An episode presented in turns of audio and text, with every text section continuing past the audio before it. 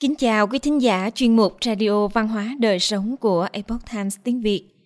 Hôm nay, chúng tôi hân hạnh gửi đến quý thính giả bài viết có nhan đề Hương vị bữa cơm đầu năm mới của phương thức AA là gì? Bài do Nhan Đan biên dịch theo bản gốc từ The Epoch Times Hoa ngữ. Mời quý vị cùng lắng nghe. Theo truyền thống năm mới ở Trung Quốc, mỗi năm một lần sẽ khởi đầu bằng bữa cơm đoàn viên thịnh soạn. Nói về bữa cơm đoàn viên, khung cảnh mà người Trung Quốc ngay lập tức nghĩ đến là sự ấm cúng và mãn nguyện của cả gia đình được đoàn tụ ngồi quanh bàn ăn. Tuy nhiên, dạo gần đây, các gia đình ở Trung Quốc đã sử dụng phương thức AA để đặt bữa cơm đoàn viên hàng năm của họ, khiến các thành viên trong gia đình cảm thấy lạnh lẽo. Hàng năm, đại gia đình của cô Lý luân phiên nhau chuẩn bị bữa cơm đoàn viên. Nhưng năm nay, đến lượt gia đình mình mời khách. Người em trai lại đề xuất dùng phương thức AA. Mặc dù sau bữa ăn, bà gia đình đã theo số lượng người tham gia mà góp tiền cho cậu hai chi trả. Nhưng do cậu ba giận dữ bỏ về, làm cho buổi họp mặt đáng lý hòa thuận lại chia tay chẳng vui vẻ gì. Có thể thấy rằng phương thức AA như vậy không mang lại niềm vui nào cho mọi người.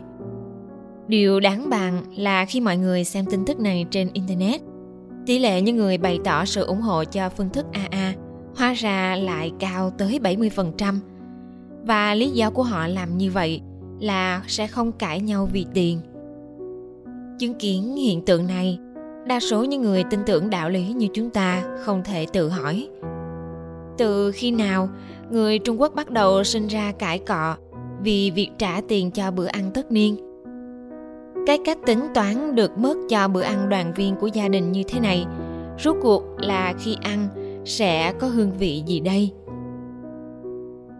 Trong một xã hội hiện đại ngày càng cởi mở và coi trọng tính độc lập, phương thức AA được coi là chuẩn mực cho việc giao tiếp giữa các cá nhân.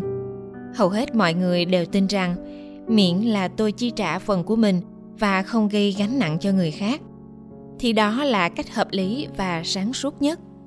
Đặc biệt là trong xã hội phương tây, ngay cả khi cha mẹ và con cái đi ăn ở nhà hàng, họ cũng sử dụng cách chia như phương thức aa để dung hòa. Thế là phương thức này được người trung quốc sử dụng thường xuyên, bất kể đối tượng, địa điểm hay hoàn cảnh của họ. Bên cạnh đó, thuật ngữ phương thức aa bắt nguồn từ Golders. Bản thân nó có ý nghĩa diễu cợt. Quan trọng hơn, đại đa số tầng lớp đều sử dụng phương thức mỗi người tự gánh chịu. Kỳ thật, từ sâu bên trong đã định ra chung một nhận thức rằng mỗi người đều có năng lực, có điều kiện và lại rất vui lòng tự mình chi trả.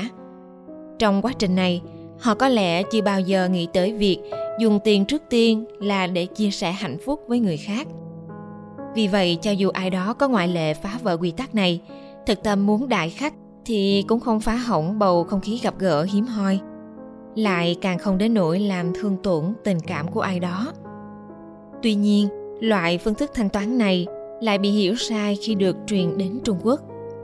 Nó đã trở nên có chút lệch lạc, có vẻ như không phù hợp với trào lưu nếu không sử dụng nó và gây tổn thương cảm giác khi không có nó vì vậy trước khi ăn, mọi người phải có thói quen suy nghĩ về việc liệu có món ưa thích nào đó sẽ khiến mọi người tốn tiền trong bữa ăn hay không. Tất nhiên, đây không phải nói là chúng ta không xem xét đến sự xấu hổ của người khác khi không có tiền. Càng không phải khuyến khích kiểu bày vẽ ăn uống kiêu ngạo phung phí, hoặc không có tiền nhưng vẫn la hét mời khách. Trên thực tế, nếu thật sự biết có những người ăn cùng không có tiền, vậy đừng nói tới phương thức AA, phương thức hiển nhiên đáng quan tâm nhất phải là thanh toán thay cho họ. Dường như chìa khóa của vấn đề không phải là cách trả tiền, mà là liệu một bữa ăn có thể đạt được ý định ban đầu là làm cho mọi người cảm thấy hạnh phúc và ấm áp hay không. Nếu người thân và bạn bè chung bàn thực sự cảm nhận được tình yêu và tình cảm mà người thân của họ mang lại, bất kể đó là dùng phương thức aa hay có người mời, thì điều đó cũng sẽ không ảnh hưởng chút gì đến không khí bữa ăn. Những người dùng hình thức để cạnh tranh cao thấp cho chúng ta thấy rằng điều họ coi trọng chính là hình thức chứ không phải nội dung. Đó không phải thể hiện lòng tốt giữa người với người, mà là thể hiện sự chứng tỏ bản thân bằng đồng tiền họ bỏ ra.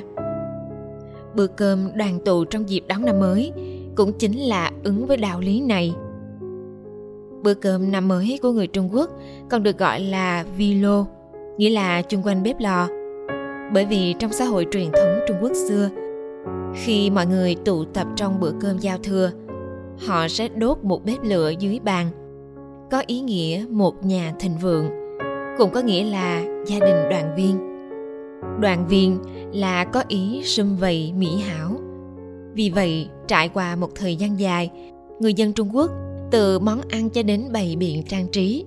Luôn cố gắng hết sức để thể hiện trọn vẹn ý nghĩa của mỹ hảo khi cùng nhau gặp mặt. Cho dù là ăn rưới cảo, mì hay cá hoặc bánh ngọt, đều ngụ ý người trong gia đình yêu mến và chúc phúc cho nhau. Nhưng ngày nay, người trung quốc đã biến bữa cơm mừng tết với hàm nghĩa chứa đựng giáo dục về mỹ hảo này thành một loại hình thức và thậm chí thành một gánh nặng tâm lý mà người ta dù không muốn tham gia, nhưng không thể đi.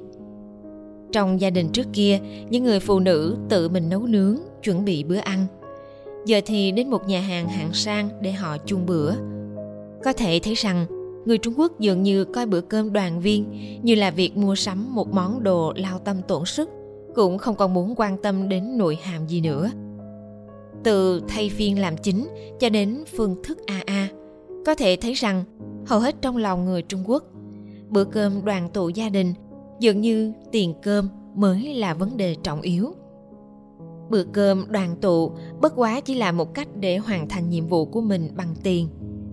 Bằng cách này, ngay cả sơn hào hải vị, rượu ngon cách mấy, cũng e rằng nó chỉ có thể khiến người ta cảm thấy vô vị mà thôi. Quý thính giả thân mến, chuyên mục Radio Văn hóa Đời Sống của Epoch Times tiếng Việt đến đây là hết.